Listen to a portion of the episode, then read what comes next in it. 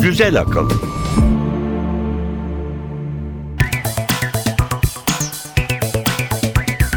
Merhaba, Güzel Akıl yirmi altıncı bölümde beraberiz. Ben Elif Yılmaz.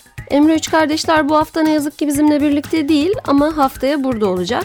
Biz şimdi önce kısa bir tanıtımımız var, onu dinleyelim. Bakalım bu hafta bilim dünyasında neler olmuş, gündemimizde neler var, biz nelerden bahsedeceğiz. Güzel Akıl'da bu hafta.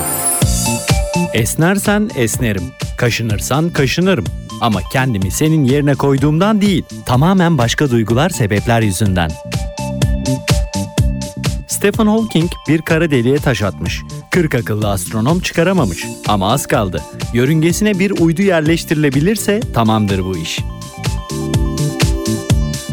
Ağaçtan iner inmez kendilerini ota, çimene vermişler. Atalarımızın üç buçuk milyon yıl önce yediği köklerin, yumruların tadı bizim damağımızda kalmış. Bitkisel hayat tüm köprülerin yıkıldığı, iletişim kapılarının kapandığı bir durum olmaktan çıkıyor. En azından acı çekmediklerini bilmek bir parça da olsa içimizi rahatlatabilir.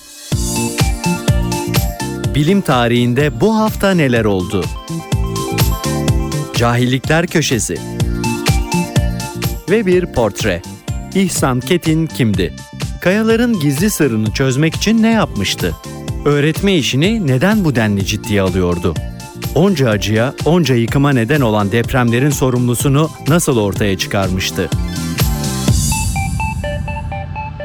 Güzel Akıl. İlk haberimiz kaşınırsan kaşınırım.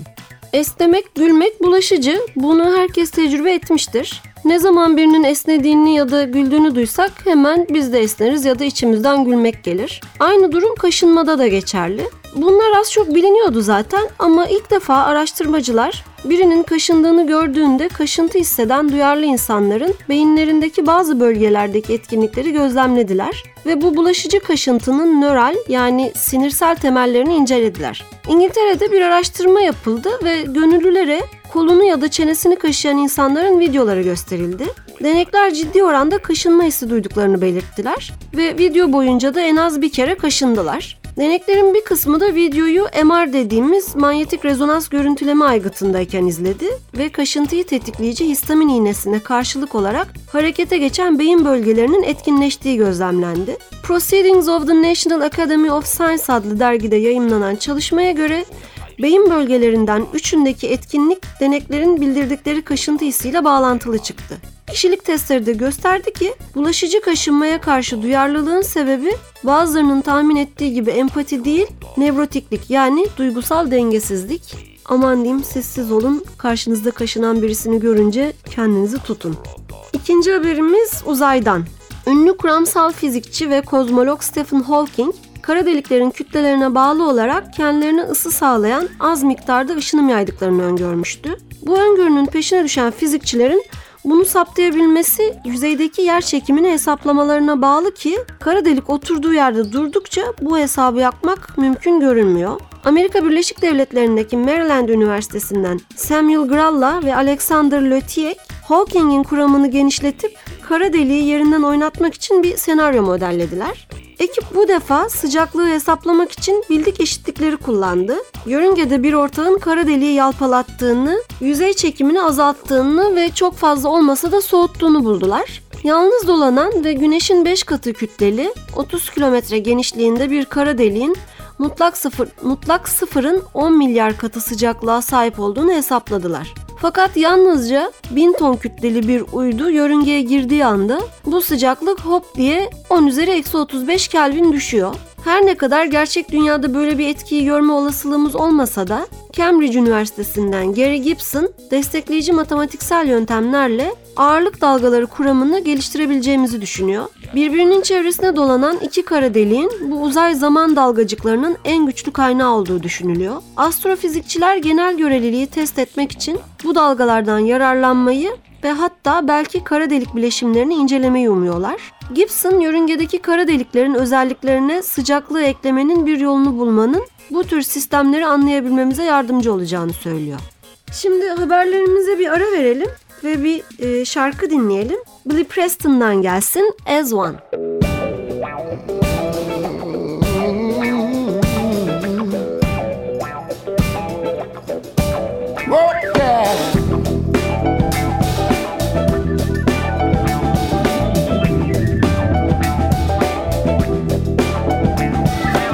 Understand, be understood.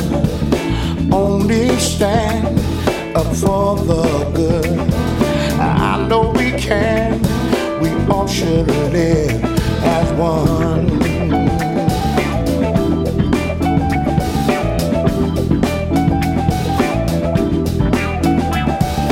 Take no more than you give. Always think positive. I know we can, we all should live as one.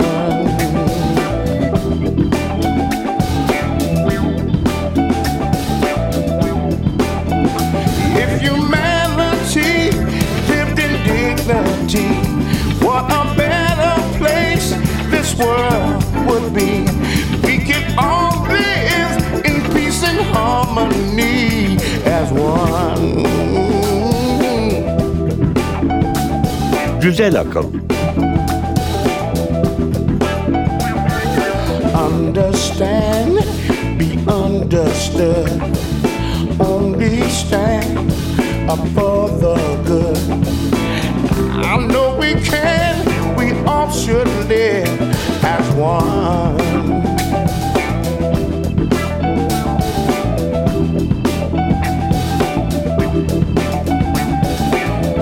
No more than you give. Always think positive. We should live, oh, we all should live as one.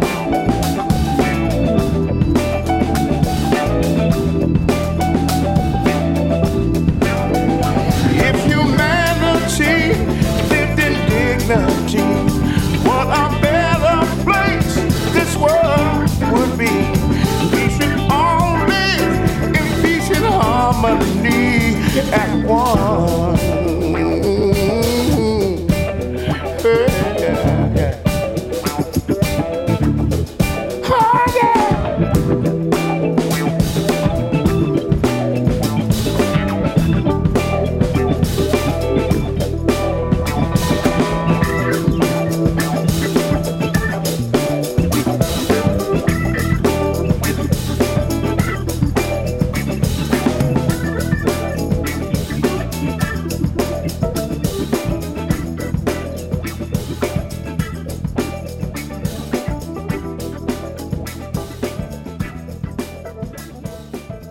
Güzel akıl.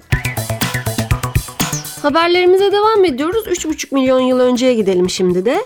Atalarımız düşünülenden yarım milyon yıl önce, yani ağaçları terk etmeye başladıklarında ot yemeye başlamışlar. Kendi atalarının meyve ve böcek ağırlıklı diyetlerinden farklı olarak üç ila üç buçuk milyon yıl önce yaşamış olan erken homininlerin, yani insansıların besinlerinin yarısından fazlasını otlar oluşturuyordu. Oxford Üniversitesi'nden Julia Lee Thorpe, Afrika'daki Çad Gölü yakınlarındaki savanlarda yaşamış olan Australopithecus beralgazali kemiklerinde yüksek düzeyde karbon on üç buldu. Thorpe bunun savan bitkileriyle beslendiklerinin en eski kanıtı olduğunu söylüyor. Bundan önceki en eski kanıt iki virgül sekiz milyon yıl önceye aitti ve dört virgül dört milyon yaşındaki Ardipithecus ramidus'un, yani en eski homininin ot yemediği biliniyor. Kahramanlarımız belki de ot saplarındansa kök ve yumrularla besleniyordu ve bu diyette atalarının evi olan Çat Gölü'nü terk edebilmelerine yardımcı oldu. Bu durumda da şöyle bir soru ortaya atıldı ortaya.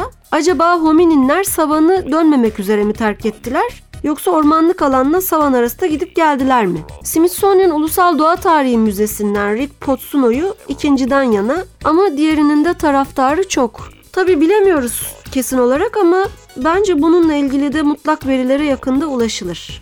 Evet, son haberimiz sağlıkla ilgili. Bitkisel hayat gerçekten zor bir durum. Özellikle de hasta yakınları için. Orada yaşıyor ama iletişim kuramıyorsun. Bu hafta belki de bu çok önemli ve acı verici durumun üstesinden gelinebileceğine ilişkin bir çalışmanın haberi Western Ontario Üniversitesi'ndeki Beyin ve Akıl Enstitüsü'nden geldi. otuz dokuz yaşındaki Scott Routley, on iki yıl önce geçirdiği bir trafik kazası sonucunda beyninde oluşan ciddi hasarlar yüzünden bitkisel hayatta. Routley'nin anne ve babası her ne kadar oğullarının bilincinin açık olduğunu, arada bir baş parmağını ya da gözlerini hareket ettirerek tepki verdiğini söyleseler de nörologlar bunun mümkün olmadığını belirtiyorlardı. Fonksiyonel manyetik rezonans görüntüleme sayesinde Routley'nin kendisine sorulan sorulara cevap verdiği saptandı. İzlenen beyin fonksiyonları Routley'nin sorulara bilinçli cevaplar verdiğini gösterdi. Araştırma ekibinin başındaki Adrian Owen, bu sayede hastalarla kendileri için önemli şeyler konusunda iletişim kurulabileceğini, hangi saatte beslenmek ya da hangi saatte yıkanmak istedikleri gibi hastaların yaşam düzeyini geliştirecek bilgiler edinilebileceğini söylüyor. Routley çalışmada kim olduğunu ve nerede olduğunu bildiğini, bir de acı çekmediğini söylemiş. Herhalde ailesini en çok bu sevindirmiştir. Haberlerimizin sonuna geldik. Bir şarkı daha dinleyelim. Labal de Zigan'dan gelsin. Bu Bamara. Zoro balena pucena Bu Bamara sose niçevel Deboa deboa mangabla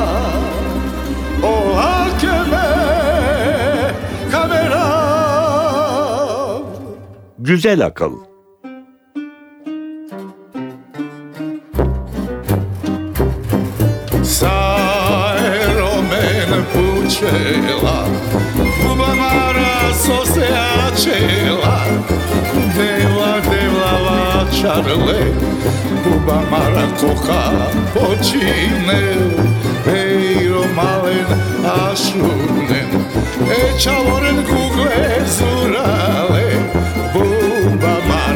Чайорни, баро грговой си, очили. Чингиринги, бубамаро, цикние, шужие, айде моли буйромеца. Чингиринги, бубамаро, цикние, шужие, айде моли буйромеца. Чалале, ромале.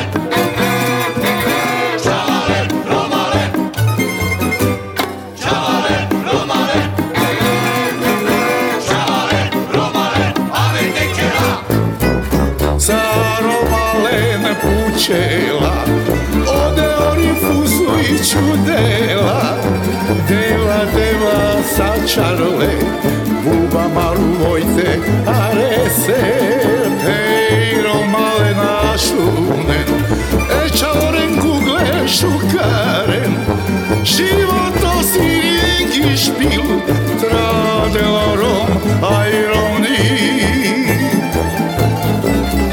Ringi buba maro, ciklije, čužije, ajde voli voj romeca.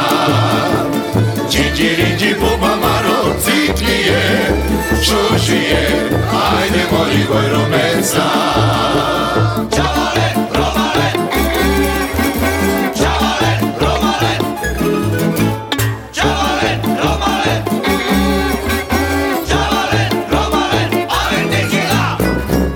Saro malen pučela, buba mara sose ačela, deva deva čarole, buba mara počine, nejro malena šune, zečaone dve zurale, buba mara čajori, paro grgavo si ođi.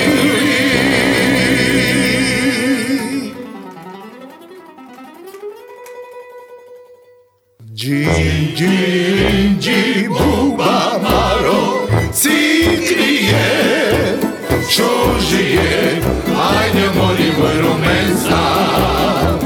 Džinđi buba maro, cikrije, čužije, ajde moli voj romenca. Džinđi buba maro, cikrije, čužije, ajde moli voj romenca.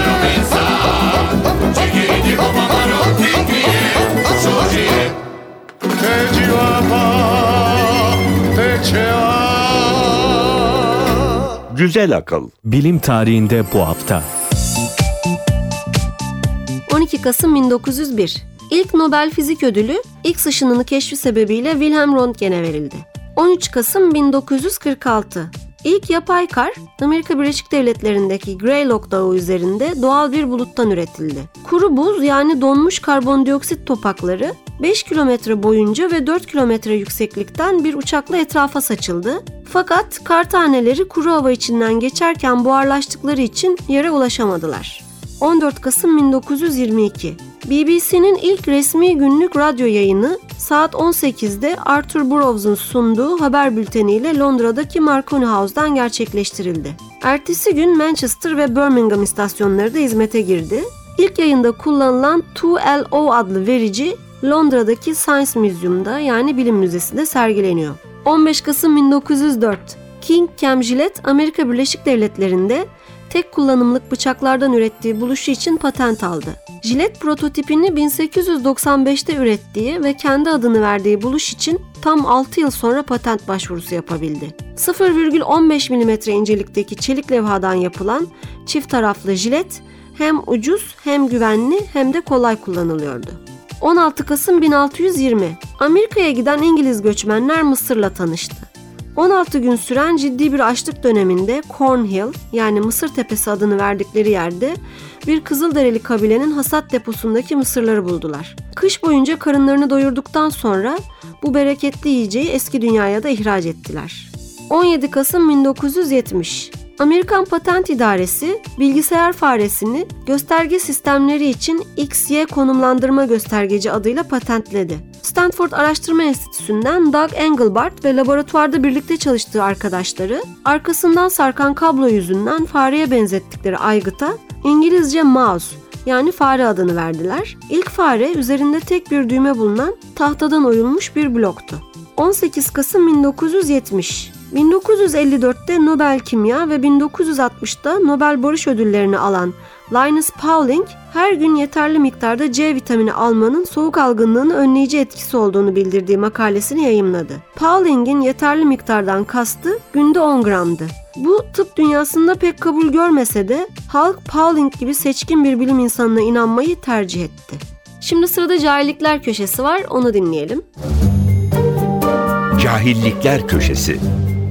Yeryüzünde oksijeni en çok ne üretiyor? Su yosunları. Su yosunları fotosentezin atık maddesi olarak oksijen açığa çıkarır. Çıkardıkları net oksijen miktarı da diğer tüm ağaçların ve kara bitkilerinin çıkardıklarından daha fazladır. Su yosunları aynı zamanda bağışıklık sistemini destekler ve vücudun virüs ve tümör hücrelerine karşı ilk savunmasında etkilidir.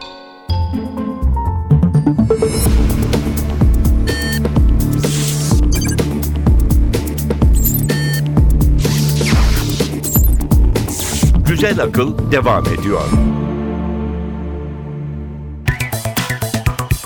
Birazdan portre kısmında İhsan Ketin'i konuşuyor olacağız. Ama önce John Lee Hooker'dan bir şarkı dinleyelim. Deep Blue Sea.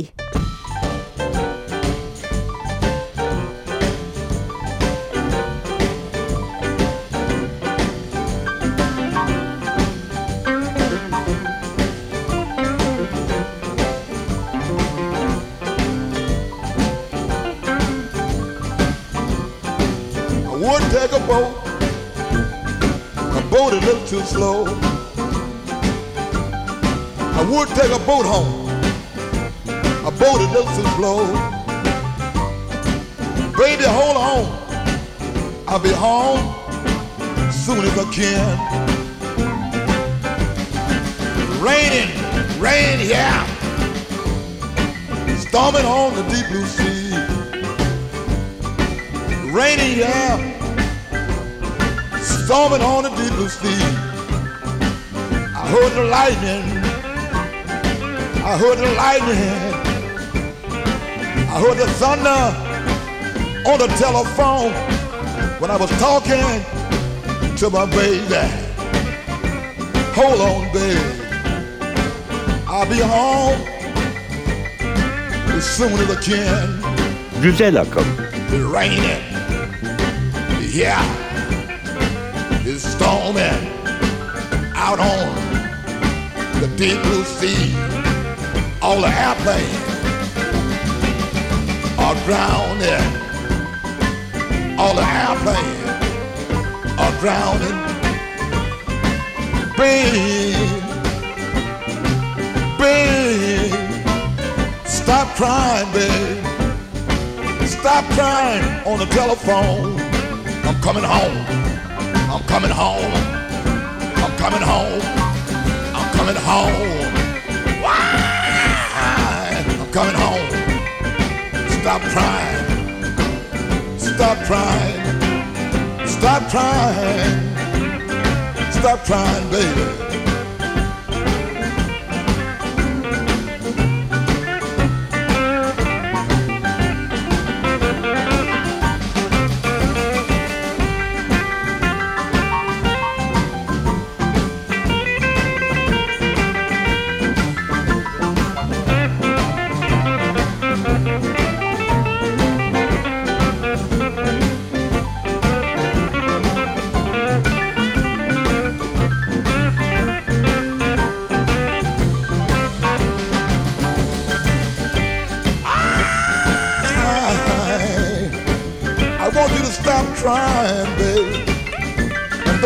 About me, baby.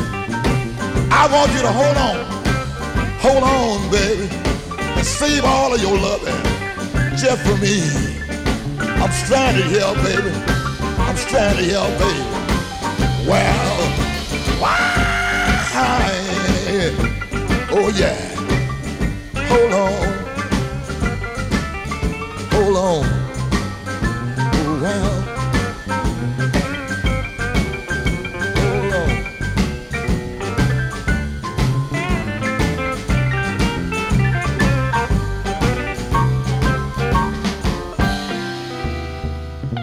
Güzel Akıl.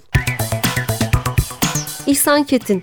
Çalışmaları hiç kuşkusuz Türkiye'ye en fazla fayda sağlayanların başında gelen bilim insanı. elli beş yılını kayalarda saklı gerçeğin peşinde dağlarda geçiren, Anadolu toprağını kelimenin tam anlamıyla karış karış inceleyen disiplinli araştırmacı. Öğretmeyi, öğretmenliği belki de herkesten fazla ciddiye alan, ülkemizin en değerli yer bilimcilerini yetiştiren hocaların hocası. Açık havada doğrudan doğruya çıplak tabiatın sinesinde çalışmak imtiyazı her meslekte yoktur. Jeologlar daima genç kalan insanlardır. Birlikte geçirilmiş bir dağ başı, bir çadır altı hayatının bize verdiği bir arkadaşlık sevgisi vardır ki, bizleri diğer mesleklerde olduğundan daha fazla birbirimize bağlar diyen mesleğine sevdalı jeolog. İhsan Ketin bin dokuz yüz on dört baharında Kayseri'de Erciyes Dağı'nın eteklerinde bir köyde gözlerini dünyaya açıyor. Ailesinde okuma yazma bilen olmadığı için nüfus kayıt bilgileri İhsan Bey üniversiteye kayıt yaptırana kadar net değil. bin dokuz yüz otuz ikide doğduğu günü kendi belirleyip nüfusa yazdırıyor. on Nisan bin dokuz yüz on dört. İlk ve ortaokuldan sonra lise eğitimini Kayseri'de parasız yatılı olarak tamamlıyor. Eğitim hayatı boyunca iyi öğretmenlerle, hocalarla karşılaştığı için kendini şanslı hissediyor ve bu insanları her zaman örnek alıyor. Bunların başında da öğretmeni Yümlü Tolgay geliyor. Yümlü Bey o yıllarda Cumhuriyet Türkiye'sinin en fazla ihtiyaç duyduğu şeyin eğitimli insanlar olduğunun farkında olan, fedakar ve kendini mesleğine öğrencilerine adamış bir öğretmen. İhsan Ketin'e de çok destek oluyor, yol gösteriyor. İhsan Bey de öğretmenini hiç unutmuyor. Tam elli yıl sonra bin dokuz yüz seksen birde TÜBİTAK Bilim Ödülünü aldığı törene Yümlü Hoca'yı da davet ediyor.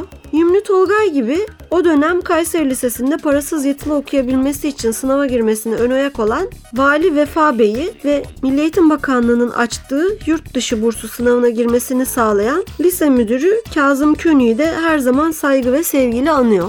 Yurt dışı bursu sınavı sonuçlarını beklerken İstanbul'a gidip ne kadar Leyli okul sınavı varsa giriyor. O dönemde yatılı okullara Leyli Mektep deniyormuş. Tam Yüksek Muallim Mektebi'nden müjdeli haber geliyor ki adını gazetede Almanya'ya gönderilecek öğrenciler listesinde görüyor. Böylece İstanbul'da okuyamadan Almanya'ya gidiyor. İhsan Bey eğitim hayatı boyunca devletten gördüğü desteğe her zaman müteşekkir. Yetişmemde devletin, milletin katkısı büyük olmuştur. Meslek hayatım boyunca bunun karşılığında ne yapayım da borcumu ödeyeyim gibi bir düşünce beni hep etkiledi diyor.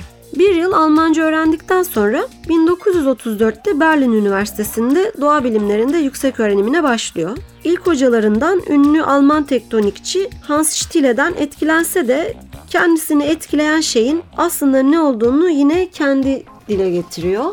Evimizi, bağımızı çevreleyen koyu renkli benekli kayalar, ince levhalar halinde dilim dilim olmuş sallar, köşeli kenarlı sütunlar şeklinde sıralanmış kapkara taşlar ve nihayet zirvesinden hiçbir zaman karın ve dumanın eksik olmadığı Erciyes Dağı ile onun etrafını saran sivri sivri tepeler o dönemde beni çok etkilemişler, bir bakıma haberim olmadan beni bir mesleğe yönlendirmişlerdi, diyor.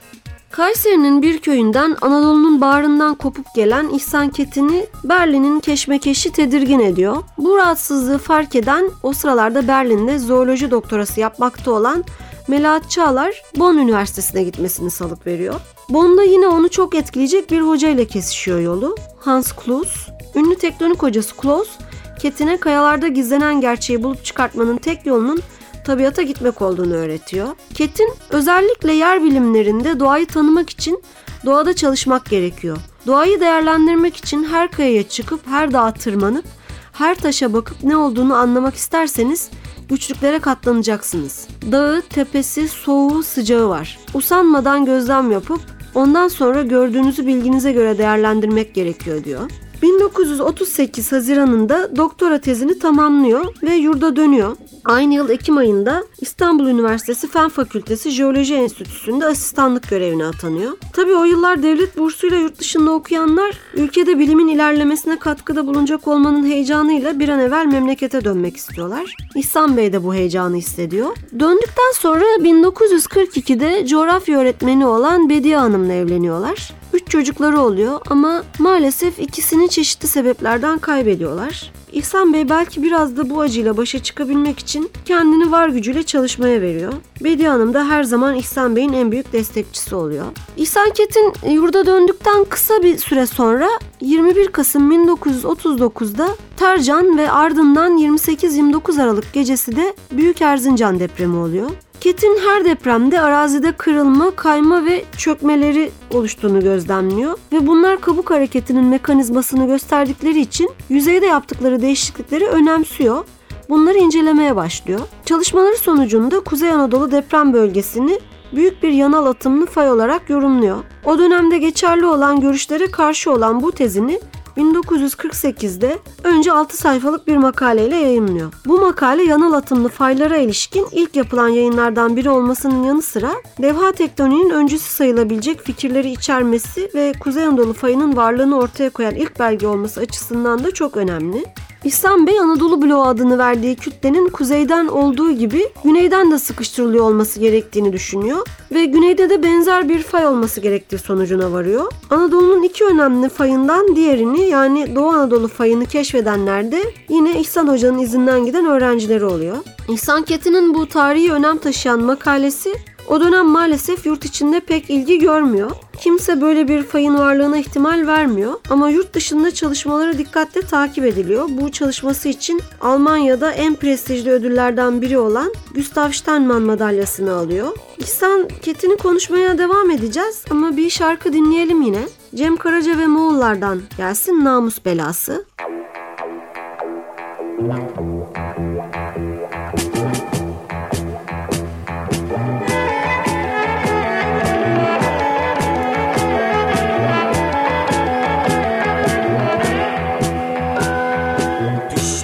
Sudanlarına öğüt vereni bol olur. Düştüm mapu sudanlarına öğüt vereni bol olur.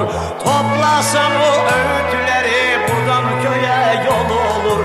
Toplasam o öğütleri buradan köye yol olur. Ana baba bacı kardeşler günümde el olur. Ana baba bacı kardeşler günümde el olur. Namus belasına kardeş dertli kan bizim, namus belasına kardeş döktüğümüz kan bizim. Hep bir hallı tur hallıyız biz, bize benzeriz. Hep bir hallı tur hallıyız biz, bize benzeriz. Yüz bin kere tövbe eder gene şarap içeriz. Yüz bin kere tövbe eder gene şarap içeriz. At bizim, avrat bizim, silah bizim, şan bizim. At bizim, avrat bizim, silah bizim, şan bizim.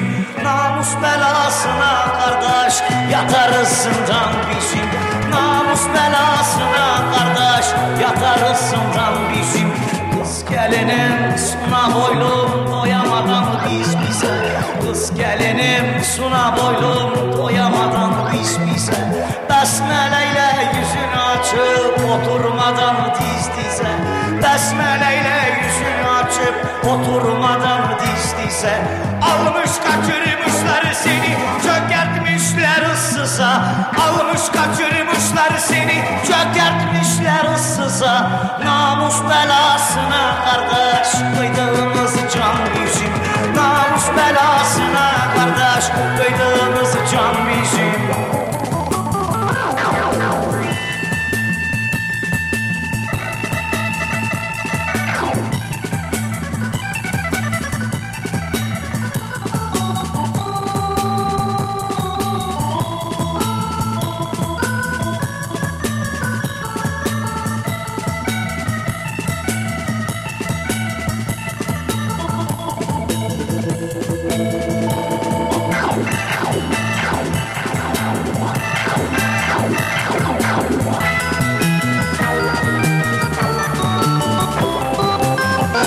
Güzel Akıl.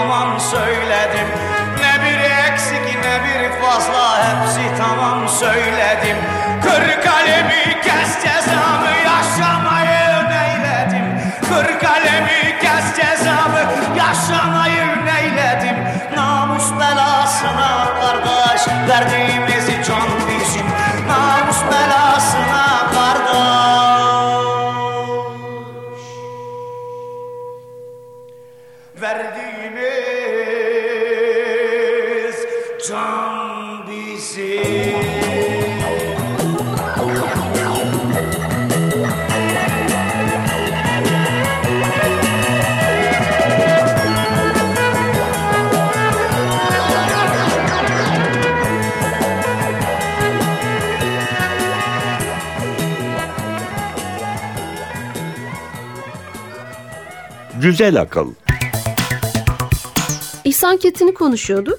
bin dokuz yüz kırk sekiz - bin dokuz yüz elli iki yıllarını Kuzeydoğu ve Güneydoğu Anadolu'da haritalama çalışmalarıyla geçiriyor İhsan Bey. bin dokuz yüz elli üçte İstanbul Üniversitesi'nden ayrılıp yeni kurulmakta olan İstanbul Teknik Üniversitesi Maden Fakültesi'ne geçiyor profesör olarak. bin dokuz yüz elli üç - elli dokuz arasında bir bilimsel yanlışı ortaya çıkarmak için çalışıyor. Sir Edward Bailey ve James McCallan'ın Kırşehir masifi olarak bilinen metamorfik kitle konusundaki varsayımının doğru olmadığını düşünüyor. Bölgenin bir bölü yüz binlik haritasını çıkarıyor ve eriştiği sonuç Bailey ve McCallan'ın söylediği gibi masifin ofiyolit üzerinde değil altında yer aldığı oluyor.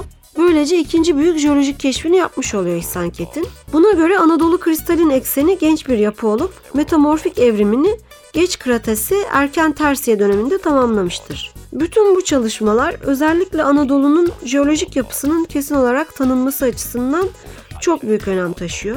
altmışların başında yeniden arazi etütlerinin başına dönüyor. Ayrıca Uluslararası Avrupa Tektonik Haritası'nın Türkiye kısmını hazırlıyor İhsan Ketin. bin dokuz yüz yetmiş beşte Amerika'ya gidiyor ve yetmiş altıda Amerika Birleşik Devletleri'nde Kaliforniya'nın güneyinden kuzeydoğuya uzanan önemli kırık San Andreas Fayı ile Kuzey Anadolu Fayı arasında karşılaştırmalar yaptığı makalesini yayımlıyor. bin dokuz yüz yetmiş yedide yurda dönüyor ve arazi çalışmalarıyla birlikte çok sevdiği öğretmenlik görevini uzun yıllar birlikte sürdürüyor. İçindeki öğretme tutkusunu Bilim ve Teknik dergisinde ölümünden bir yıl önce bin dokuz yüz doksan dörtte kendisiyle yapılan bir söyleşide şu sözlerle anlatıyor. Öğretim üyeliğim derse girip çıkmak, sınav yapmak olmadı. Hocalığı ben çok ciddiye aldım. Hocalık bence kitap yazmakla başlar. Bizde hocalar pek kitap yazmak meraklısı değil. bin dokuz yüz elli yedide ilk cildini yayımladığım Umumi Jeoloji, Yapısal Jeoloji ve Türkiye Jeolojisi gibi kitaplar yazdım. Genel jeolojiyi dördüncü kez basıyorlar. Gençlerin hala kırk elli yıllık kitapları okumaları bence doğru değil. yetmiş yaşında bile araziye çıktığında öğrencilerine bunu böyle yapın demiyor. Hep bilim nasıl yapılır öğretmekten yana. Zaten benimsediği bu akıllıca yöntem ve özverili çalışmalarının meyvelerini topluyor. Türkiye'nin en önemli yer bilimcilerini yetiştirmiş olmanın mutluluğunu yaşıyor İhsan Hoca. İhsan Ketin çok önemli çalışmaları ve devrim niteliğindeki keşifleri nedeniyle birçok ödüle layık görülüyor bu arada. Bunların bazılarını söyleyelim. bin dokuz yüz seksen birde Türkiye Jeoloji Kurumu Hamit Nafiz Pamir Hizmet Ödülü ve yine bin dokuz yüz seksen birde TÜBİTAK Bilim Ödülünü alıyor. bin dokuz yüz seksen dörtte Geological Society of London tarafından onur üyeliğine seçiliyor. bin dokuz yüz seksen sekizde Gustav Steinmann madalyasını alıyor ve yine bin dokuz yüz seksen sekizde Bonn Üniversitesi kendisine Fahriye Doktorluk unvanı veriyor. O yıl bir de Amerikan Jeoloji Topluluğu onur üyeliğine seçiliyor. bin dokuz yüz doksanda da Bulgaristan Jeoloji Topluluğu onur üyeliğine seçiliyor ve bin dokuz yüz doksan üçte de TÜBA yani Türkiye Bilimler Akademisi kurucu üyeliği geliyor. İhsan Ketin maalesef bin dokuz yüz doksan beşte aramızdan ayrılıyor ama İhsan Hoca'nın çalışmaları, buluşları ve yetiştirdiği değerli bilim insanları sayesinde hepimiz hayata daha sıkı sarılabilme olanağına sahip olduk. Bu hafta da programımızın sonuna geldik. Bir şarkıyla veda edelim. The Kings'ten dinleyelim. This Time Tomorrow. Hoşçakalın.